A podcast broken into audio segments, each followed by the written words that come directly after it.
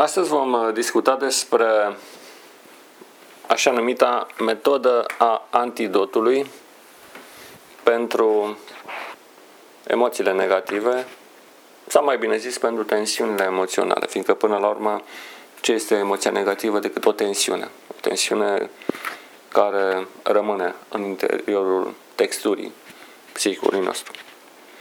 Metoda antidotului. Dar um, să fac o recapitulare pentru cei care poate n-au ascultat prezentarea anterioară. Vorbeam că, din punct de vedere structural, vindecarea oricărei forme de afecțiuni se poate încadra într-una dintre următoarele categorii. 1. Sau litera A, am zis e alfabet. Antidotul. Mai precis, la o trăire negativă, cauți corespondentul pozitiv. Este ca la limba română, când cauți antonimul unui cuvânt, adică acel cuvânt care are un sens opus, cervidat. A doua metodă, sau litera B, este cea a suprimării reacției. Atunci când există o acțiune patogenă asupra ta, există un fenomen, se, imediat după aceea apare un fenomen de rezonanță, de transmitere, de contagiune a acelei perturbații. Și apar simptomele. Blocarea simptomelor este un fel de contrazicere a principiului acțiune și reacțiune, adică tai reacțiune și în felul acesta boala cumva intră sub control. Este ceea ce practică medicina convențională, tratând simptomele. Ai febră, ți se dă un medicament care duce febra, indiferent de cauza care a produs. Independent de cauză. Și litera C sau a treia metodă este cea conversia, transformării, în care pre-energia agentului patogen o integrezi, o trans, de fapt o transform, o descompui și o integrezi în sistemul propriu, pre-energia. Aici mi este mai greu să dau un exemplu, dar cumva m-am gândit la metodele homeopate sau la, chiar la vaccin. Vaccinul este o metodă homeopată în care energia informațională a agentului patogen este decodificată și integrată în cadrul sistemului imunitar astfel încât agentul patogen, dacă revine, este asimilat, mâncat, fagocitat. Aceea metoda conversiei. Deci, antidot, suprimarea reacțiunii și conversie. Sunt trei metode principale, trei categorii. Astăzi ne vom concentra pe cea antidotului și aplicația o vom face pe tensiune emoțională, dar ca terapeutică se poate aplica pe orice altceva. Sunt niște metode globale de tratare a oricăror gen de probleme, chiar și filozofice. Problemele filozofice, teologice pot fi tratate cu una dintre aceste trei abordări. Ce este o tensiune emoțională? Am folosit o imagine, de fapt două imagini. O imagine a compresiei, în care avem un obiect asupra căruia apăsăm cu o forță și atunci are loc o compresie în interiorul său între practic elemente, e ca o, dacă vreți o bară de metal supusă unui efort de compresie, de apăsare și tensiunea de apă- și forța de apăsare se traduce în microtensiune în interiorul corpului respectiv. Dacă se trece dincolo de o anumită forță, corpul respectiv suferă de deformări remanente sau chiar se rupe dacă este casant. Gândiți-vă o rocă, o piatră, supusă unui efort de presiune, se sparge dacă este foarte mare. E principiul concasoarelor folosite pentru prepararea cimentului. O altă imagine este elongația, tracțiunii. Ai un cablu, un fir, tragi de el din ambele părți forța de tracțiune se aduce în tensiune în interiorul materialului și dacă este foarte puternică, din o tensiune de rupere, el se rupe. Sau rămân deformații permanente, el se deformează. chiar și dacă este elastic, peste o anumită forță suferă de, uh, deformări permanente sau chiar se rupe. Tensiunea emoțională rezultă ca un efect al supunerii la niște forțe de presiune exterioară sau interioară, datorită anumitor evenimente sau datorită modului nostru de reacție, sau al unor trageri în care pur și simplu ești tras de evenimente sau de alții ca să acționezi. Compresie sau elongație. Tragere. De exemplu, dau, mă gândesc la o femeie, o mamă, care este supusă grijii zilei de mâine, datorită unui salariu insuficient. Mă gândesc la un angajat care, acolo unde lucrează, este pus unei presiuni foarte mari să rezolve foarte multe sarcini într-un timp foarte scurt. E o presiune exercitată. Și ea, practic, acționează creând niște tensiuni interioare la nivel cognitiv, adică la nivel de gândire, la nivel afectiv, emoție, și la nivel volitiv al puterii de voință, cele trei mari componente ale psihicului uman.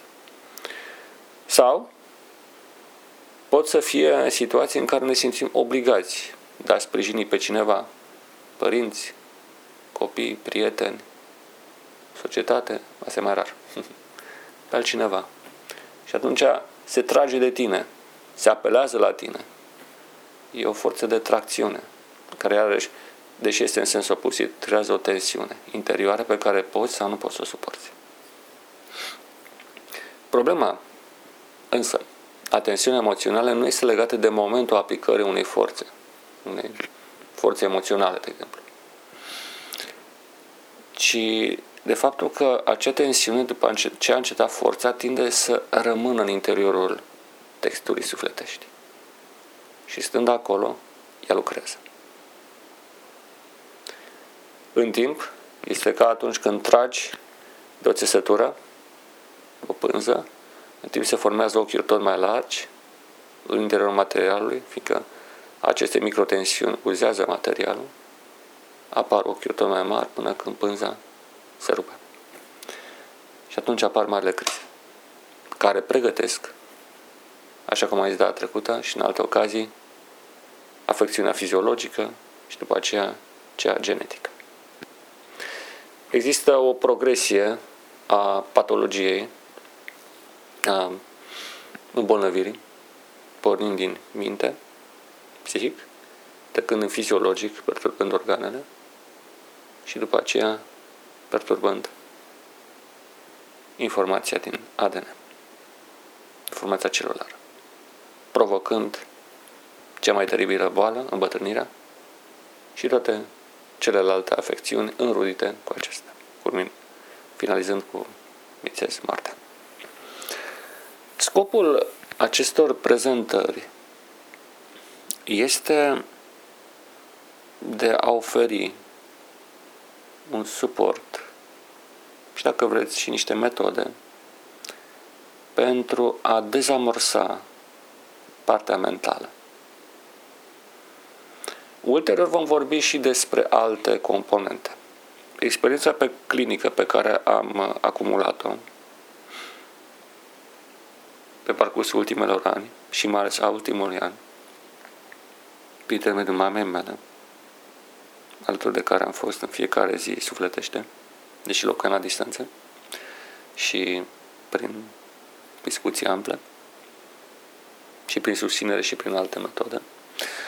Experiența aceasta m-a determinat să încep să diseminez ceea ce am învățat. În cazul mama, nu am reușit sau nu s-a reușit vindecarea. Însă, o afecțiune terminală a putut să fie ținută sub control până în ultima clipă, astfel încât finalul să fie abrupt, scurt și fără multă suferință. Prognoza a fost întrecută de peste șase ori. De la două luni a devenit 12 luni. trăind pe picioare o viață normală, iar frângerea fiind scurtă. Ceea ce din punct de vedere a unei boli terminale este o performanță. Nu am avut timp să merg mai departe pe partea psihologică. Și de aceea am ales această metodă de a prezenta ce aș fi vrut să fac. Acționând, dacă vreți, în memoria ei și în numele tuturor celor care suferă de boli terminale. Însă, oricine va avea de câștigat din ceea ce voi încerca să prezint. Este o experiență care cred că va ajuta pe mulți, inclusiv în prevenire. E foarte greu să tratezi. Este mai simplu să previi. Cât timp nu s-au rupt acele ochiuri create în textura sufletului, cea pânză interioară, delicată, se mai poate face prevenire. Dorința mea este ca oamenii să trăiască cât mai mult, să fie cât mai sănătoși, cât mai fericiți și cât mai liberi de afecțiunile corpului și minții. O viață frumoasă și împlinită. Filozofia mea de viață pornește de la premiza că lumea este frumoasă, este bună, luminoasă, este extraordinară. Însă există o perdea de gânduri negative care îi strică adevăratul înțeles. Și astfel avem impresia că suntem în mijlocul unei lumi rele, avem impresia că totul este cenușiu, urât în jur. Dar e problema percepției. Dacă vedem ceva urât, e în percepție, nu în realitatea obiectivă. Țineți minte lucrul acesta. Iar ca simbol am folosit uh,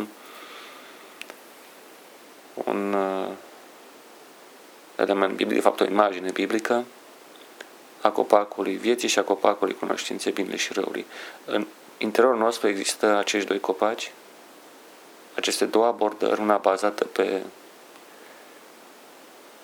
bucuria de a trăi și alta pe judecarea lucrurilor, înegrindu-le în culorile unui bine și rău relativ. Voi mai reveni. Metoda antidotului. Ce este un antidot? Ați auzit cu siguranță de cazul în care oamenii au fost mușcați de animale veninoase, șerpi. Dacă o viperă te mușcă, într-un anumit interval de timp trebuie să ți se aplice un antidot, adică o substanță chimică care să anihileze o travă, toxină care a fost introdusă în sânge. Dacă nu se face acest lucru, se ajunge la blocaj pe partea neurologică și la final. Din momentul în care ești mușcat de un animal veninos de talia acestuia, trebuie să există un timp de reacție în care trebuie să acționezi. Acestea este de fapt ideea fundamentală a acestei metode. La o acțiune negativă trebuie să găsești antidotul, acea, acel principiu care va anihila din putere chimic sau emoțional în cazul de față acea acțiune negativă. Acum să facem aplicație. O tensiune emoțională negativă este, de exemplu, tristețea. Tristețea reprezintă o întunecare a percepției și o distorsionare în sensul negativ a emoției. Te simți abătut, fără rost, chiar și fără sens. Ea nu vine singură, niciodată are mai mulți colocatari. Când tristețea pune stăpânire pe om, când acest demon, ca să mă exprim în termenii Nou Testament, pune stăpânire pe mintea unui om, atunci totul devine negurat. Tristețea afectează pe mulți oameni. Este ușor să-ți dai seama dacă un om este în această stare. Este de ajuns să-i privești ok. Și gesturile trădează, da ok în primul rând. În mod normal, ochii unei persoane ar trebui să fie luminoși. Uitați-vă la copii. Copii care n-au învățat încă bine și rău. Copiii înainte de a vorbi. În afară de momentele lor de tulburare, de tristețe, pasageră. În general, dacă este bine hrănit și bine curățat. Copilul are o, o lumină în ochi și pe față. Radiază. Ochii se strălucesc. Este un simbol al sănătății copilului. Dacă părinții încep să certe, nu pricepe exact pe ce e vorba, dar simte emoția negativă și mai se întristează. E forma cea mai perfidă de abuz pe care inconștient mult părinți o aplică copiilor, creând niște tensiuni emoționale remanente care vor urmări. Multe tensiuni, pe, acum vorbim de tristețe, provin din perioada când eram copii sau uneori chiar din perioada intrauterină. Au fost făcute studii în care s-a observat că în burta mamei, cum zicem noi, în cavitatea uterină, copilul simte emoțiile mamei și simte mediul înconjurător prin sistemul nervos al mamei. În cazul meu, mică este ora de mama care a plecat de curând. Perioada de graviditate cu mine n-a fost dintre cele mai bune auspicii. Era undeva, când a rămas gravidă în jurul anului 1967, m-am născut în 1968, sunt de crețen. Și tata deja avea niște copii, era mai mare decât mama nu mai dorea. Mama a făcut deja vreo 5 sau 6 avorturi, deși era la o vârstă foarte fragedă. Nu avea nici 21 de ani. Și în cazul meu, tata vrea să avorteze, însă atunci a venit decretul. Și o sila pe mama să ia chinină ca să avorteze.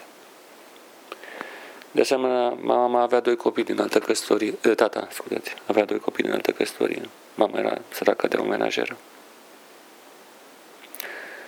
Copiii aceia, abandonați de mama lor naturală, erau de nestăpânit. Unde căjeau foarte mult. Făceau să plângă. Toate aceste trei negative m-au afectat. Au rămas undeva într-o textură interioară. Când am citit într-un studiu britanic asupra influenței emoțiilor negative asupra copilului încă nenăscut, mi-am dat seama că de acolo provenea multă suferință și tristețe pe care am simțit-o de lungul vieții. Tristețea are multe origini. Date de mediu, părinți, familie. Dată de ereditate, există o transmisie ereditară a supărării. Așa cum am zis, acțiunile noastre, mintea noastră în cele din urmă, creează o modificare a codului genetic din intermediul corpului. Și este posibil să avem astfel de gene. La fel de bine, urmăresc uh, uh, persoane trecute de 40 de ani. De curând, de curând, în septembrie am avut întâlnirea de 30 de ani de la absolvirea liceului militar din Breaza. Da, am stat șapte ani în armată, patru ani liceu militar, un an stagiu militar, trei ani Academie Tehnică Militară. E o poveste interesantă. Îi știam, așa cum erau în urmă cu 30 de ani. Niște adolescenți rebeli, voioși, cu dorința de a trăi, de a se bucura de viață. Acum privindu-i, vedeam cum uh, privirile erau mai stinse. Trei dintre noi, din 30 cât am fost în clasă, deja dispăruseră în misiune sau în alte ocazii. Unii își pierduseră părinții. Deja privirile devin stinse după 40 de ani. Am avut ocazia să mă întâlnesc cu persoane cu care nu ne-am mai văzut de 20 ceva de ani, chiar și acum la Petroșeni. Și constatam privirea mai stinsă a celor care se apropie acum de 50 de ani. Tristețea. Fiind și la un eveniment nefericit, moartea, adică groparea mamei, experimentam din plin acest val de tristețe, de nostalgie. Ce antidot să găsești? Mă întrebam. Și totuși, antidot există totdeauna. Avem datoria față de noi și față de cei care au plecat dintre noi să ducem viața mai departe cât mai mult cu putință. Este o datorie. Nu contează pe cine am pierdut. Datoria noastră este să trăim. În ultimul an am dus o muncă psihologică foarte amplă cu mama ca să o motive să trăiască. Cancerul este o boală cu ramificație psihologică cea mai puternică. E boala tristeții, a întunericului. E sub miasma morții. Acum un an, când a avut operația, ultima operație, deja căzuse într-o depresie amplă și se ducea la vale. Și îmi zicea deseori, mă las în voia lui Dumnezeu, la care repetam de fiecare dată același lucru. Dumnezeu vrea să trăiești. Aceasta e voia lui Dumnezeu. Nu e ceva vag. Vrea să trăiești. Dumnezeu vrea să învingi boala. N-a învins-o sub forma vindecării, a învins-o sub forma unui, unei vieți de o calitate bună pe boala care a avut-o, dusă până la capăt cu demnitate, cu credință și cu speranța învierii. Nu e tot ce mi-am dorit, dar e bine într-un fel. Doctorița care a tratat-o, doamna doctor, o doctoriță formidabilă. Am îndrăgit-o în prima clipă. Este nu numai un medic, este și un om deosebit. Îmi povestea că la partea aceasta de boli terminale, ceea ce pot să le ofer pacienților nu este neapărat vindecarea, ci un trai decent, în picioare, pe picioare, și o prelungire cât mai mult a acestei stări. O amânare a sfârșitului. Însă eu vreau mai mult. Eu vreau vindecarea. Am vrut-o în dreptul mamei, cred că este cu putință, însă a lipsit partea eliberării emoționale. Și de aceea am ales să mă împărtășesc gândurile și ce aș fi vrut să fac cu ea dacă ar mai fi trăit un an. Acum, ce antidot să găsești pentru tristețe? Din punct de vedere semantic, opusul tristeții este bucuria. Tristețe, bucurie. Sau fericire. Dar cum poți să aplici acest antidot? Există cărți de gândire pozitivă. Sunt bune. Dar nu sunt neapărat și suficiente. Dar să explic prima dată în ce constă această tehnică a gândirii pozitive. Și aici este, de fapt, ideea antidotului.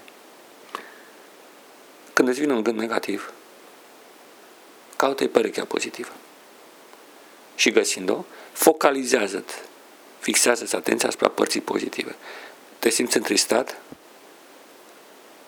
găsești perechea, bucuria și focalizează asupra stării de bucurie. Dar focalizarea nu trebuie să fie doar la nivel abstract. Bine, la început e abstract. Nu. Oricare om a experimentat momente de bucurie în viața sa. Este imposibil să nu fi avut măcar un singur moment de exemplu, e bine să vorbesc despre mine. Mă cunoști mai bine. Un moment extraordinar de frumos, în care m-am simțit fericit,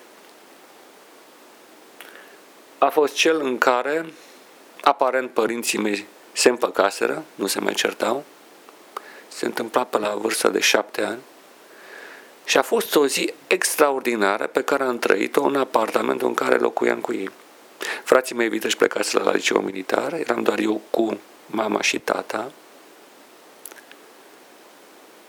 Eram în vacanța de vară după clasa întâia și țin minte cum stăteam pe o canapea, soarele bătea cu putere prin geam, ceea ce era o raritate în Brașov. La vremea aceea Brașov era plin de nord, de furtună, chiar și vara. Acum nu mai așa. Aveam o carte în mână de povești, cred. Aveam și un ceas jucărie așa foarte mare, foarte drăguț. Am și o poză. Iar mama și tata erau în dormitor și vorbeau, uh, ce, un, vorbeau pe un ton normal, nu se mai certau și chiar se priveau cu amabilitate. Ulterior am aflat de ce erau amabili. Deja hotărâsă să depună actele de divorț. Nu am știut. Dar lăsăm la o parte ce a urmat. Acela a fost un moment luminos. Un moment extraordinar și când vreau să găsesc o imagine pentru fericire, retrăiesc senzațiile vizuale, auditive, olfactive, simt chiar și mirosul camerei, textura, adică nu, mirosul exhalat de podea, de covoare și tactil. Simt, uh, cum se spun, uh, textura coverturii pe care stăteam, plasticul de la ceasul acela jucărie, hârtia de la carte, ba disting chiar și imagini în acea carte, oarecum vag. Și simt o intensă stare de bucurie, de fericire, în timp ce soarele se revarsă peste mine. Mai sunt și altele.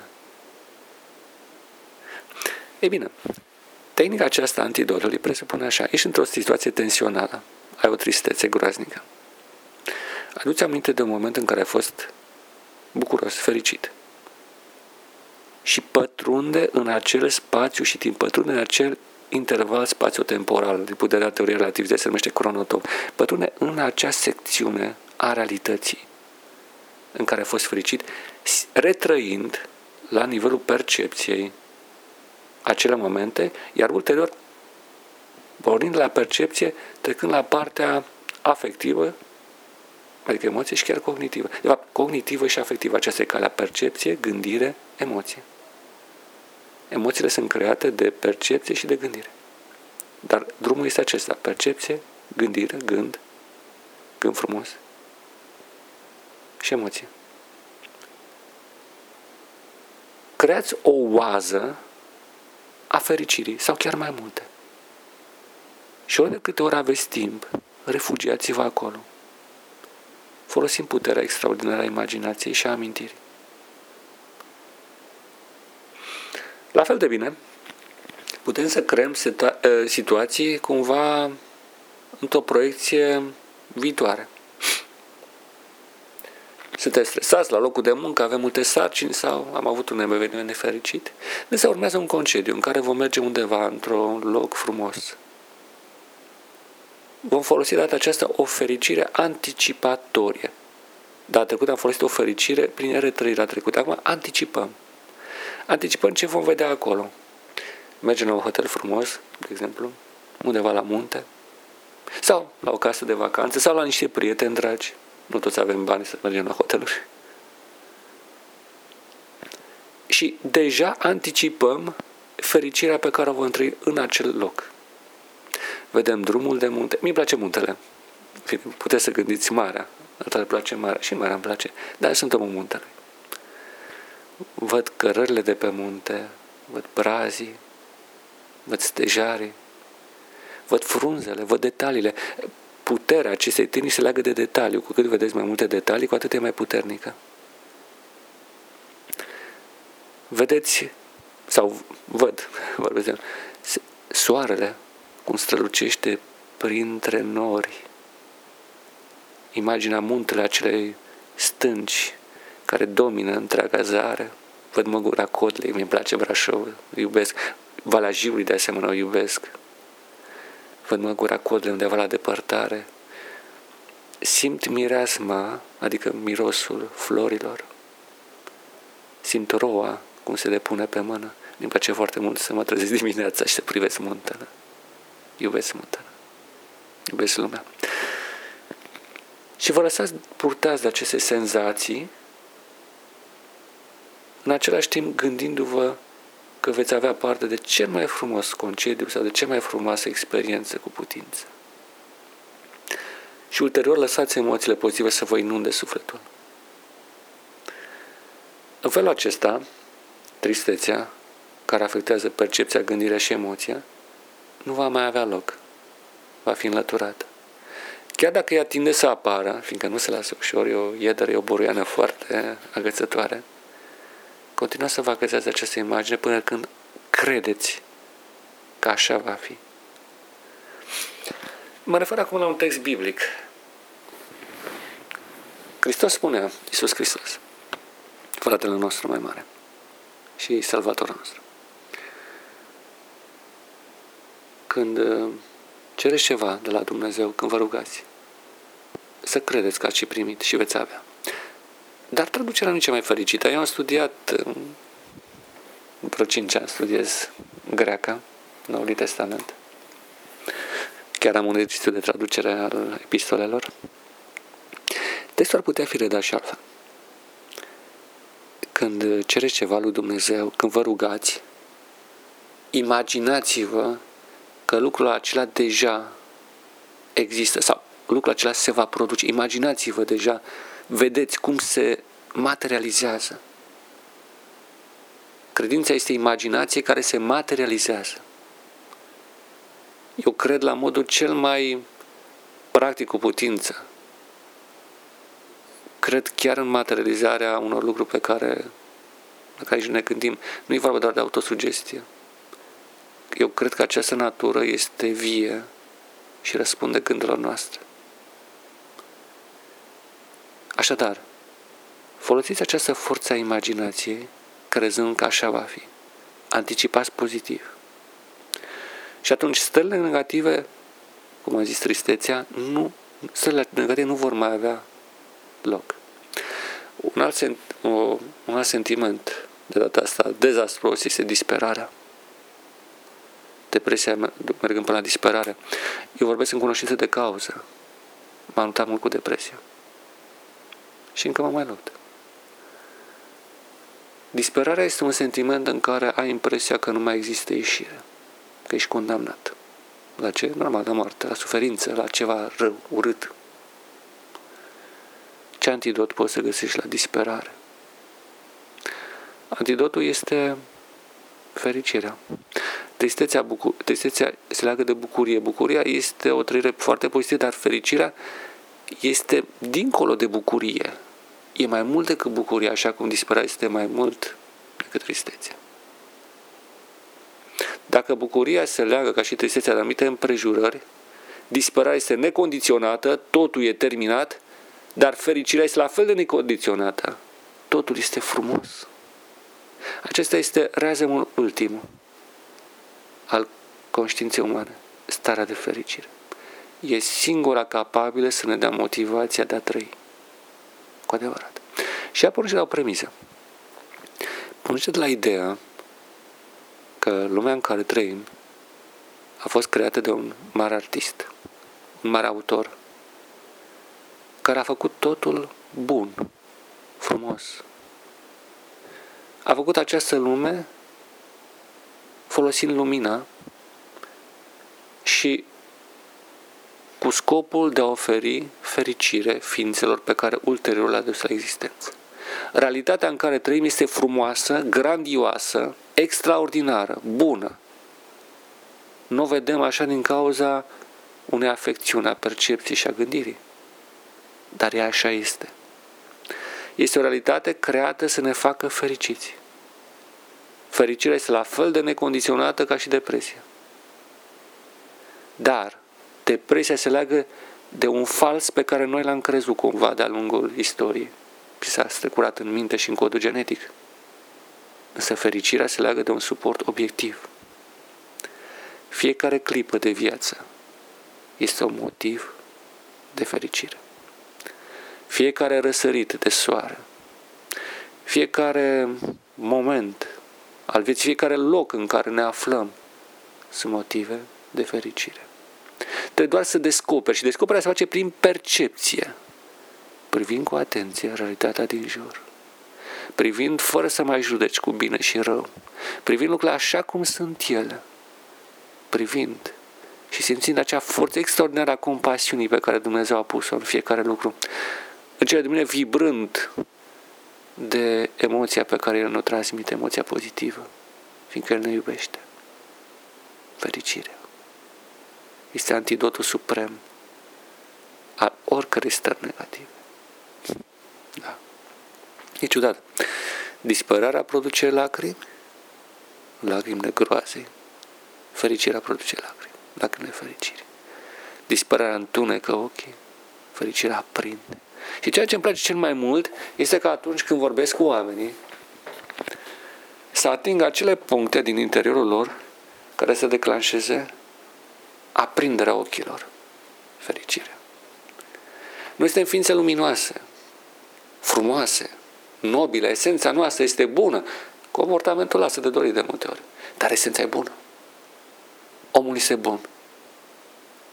Niciodată să nu încetați să iubiți pe oameni. Trebuie să iubim în ordinea aceasta, părerea mea. Prima dată, omul. Trebuie să iubim pe oameni. Omul este bun. Chiar dacă comportamentul său trebuie corectat. Dar el este bun în esența lui. Universul în care trăim, lumea în care trăim, este frumoasă. Este bună. Este extraordinară. E cel mai bun lucru pe care puteți să trăim viața la momentul prezent. Și a treia,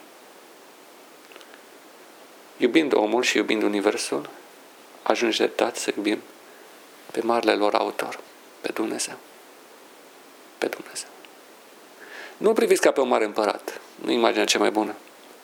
Nu priviți ca pe un mare conducător. Este, dar nu e imaginea bună. Priviți ca pe un mare creator, dar nu e suficient. Priviți ca pe un mare artist. Un artist care iubește opera sa. Și priviți-l ca pe un părinte, ca pe un tată. Un artist care își iubește propria operă până la identificare completă cu ea. Este artistul desăvârșit. Acesta e Dumnezeu. Un artist care iubește, împărtășește sentimentele sale pozitive, chiar intră în țesătura poveștii pe care tot el a creat-o. Acesta e Dumnezeu. Iubiți omul, universul, lumea și pe Dumnezeu. Din aceste trei izvoare, focalizând cu atenție asupra lor, privirea minții, este imposibil să nu trăiești fericirea, care e antidotul suprem pentru orice tensiune emoțională. Tensiunea emoțională totdeauna e negativă. Există și trăiri pozitive care creează o așeză, dar acea nu-i tensiune.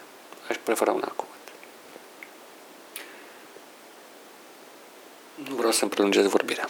Cred că este suficient pentru data aceasta. Cumva simt că mama este alături de mine, conștiința ei este alături de mine. În fond, fiind copilul ei, sunt o parte a ei. Legătura mamă-copil este mai puternică. Tata este un donator de ADN. Mama însă îți donează propria ființă. Ești un organ al corpului ei. Ești o parte a corpului. La mama nu este un, un act de donație, este mai mult. De aceea legătura, și chiar legătura cu Dumnezeu, poate ar trebui să o interpretăm nu atât ca pe o linie masculină cât feminină.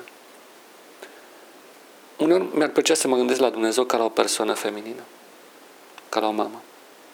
Mama este mai mult decât tatăl. Este ciudat, de exemplu, că în filozofia extremului Orient, cred că în Daoism, se merge pe ideea că principiul primordial este feminin, nu masculin. Se poate. Îmi place să mă gândesc. La Dumnezeu, nu neapărat să termen sexiști, dacă e Dumnezeu el sau Dumnezeu ea. Însă, de fiecare dată când mă raportez la el, percepția mea interioară este mare parte feminină. Și există și în Biblie un text, ca să nu pare eretic. Ca o mamă pentru copiii ei, așa v-am purtat și eu. Dacă vreți să mă considerați eretic. Mulțumesc pentru atenție. Nu știu dacă am reușit să vă captivez atenția. Scopul nu e de a fi renumit. Scopul e de a ajuta pe oameni. Data viitoare vom explora metoda suprimării reacției. Până atunci vă doresc o zi frumoasă, plină de bucurie și prețuiți clipa. Cei de lângă noi nu tot timpul vor rămâne acolo. iubiți pe cei din jur, pe toți oamenii, dar începem cu cei dragi. Din păcate, de multe ori, relațiile cele mai de străinare maximă sunt cu cei dragi. Priviți în soțul, soția, prietenul, prietenul, ce aveți lângă dumneavoastră. Priviți copiii, părinții. Fructificați ziua de astăzi. Mereu ziua de astăzi. Trăiți fericirea și nu lăsați loc tristeții în viața dumneavoastră. Vă mulțumesc pentru atenție și vă invit să auziți și următoarele materiale pe care le voi pune pe YouTube. Dumnezeu să fie cu dumneavoastră.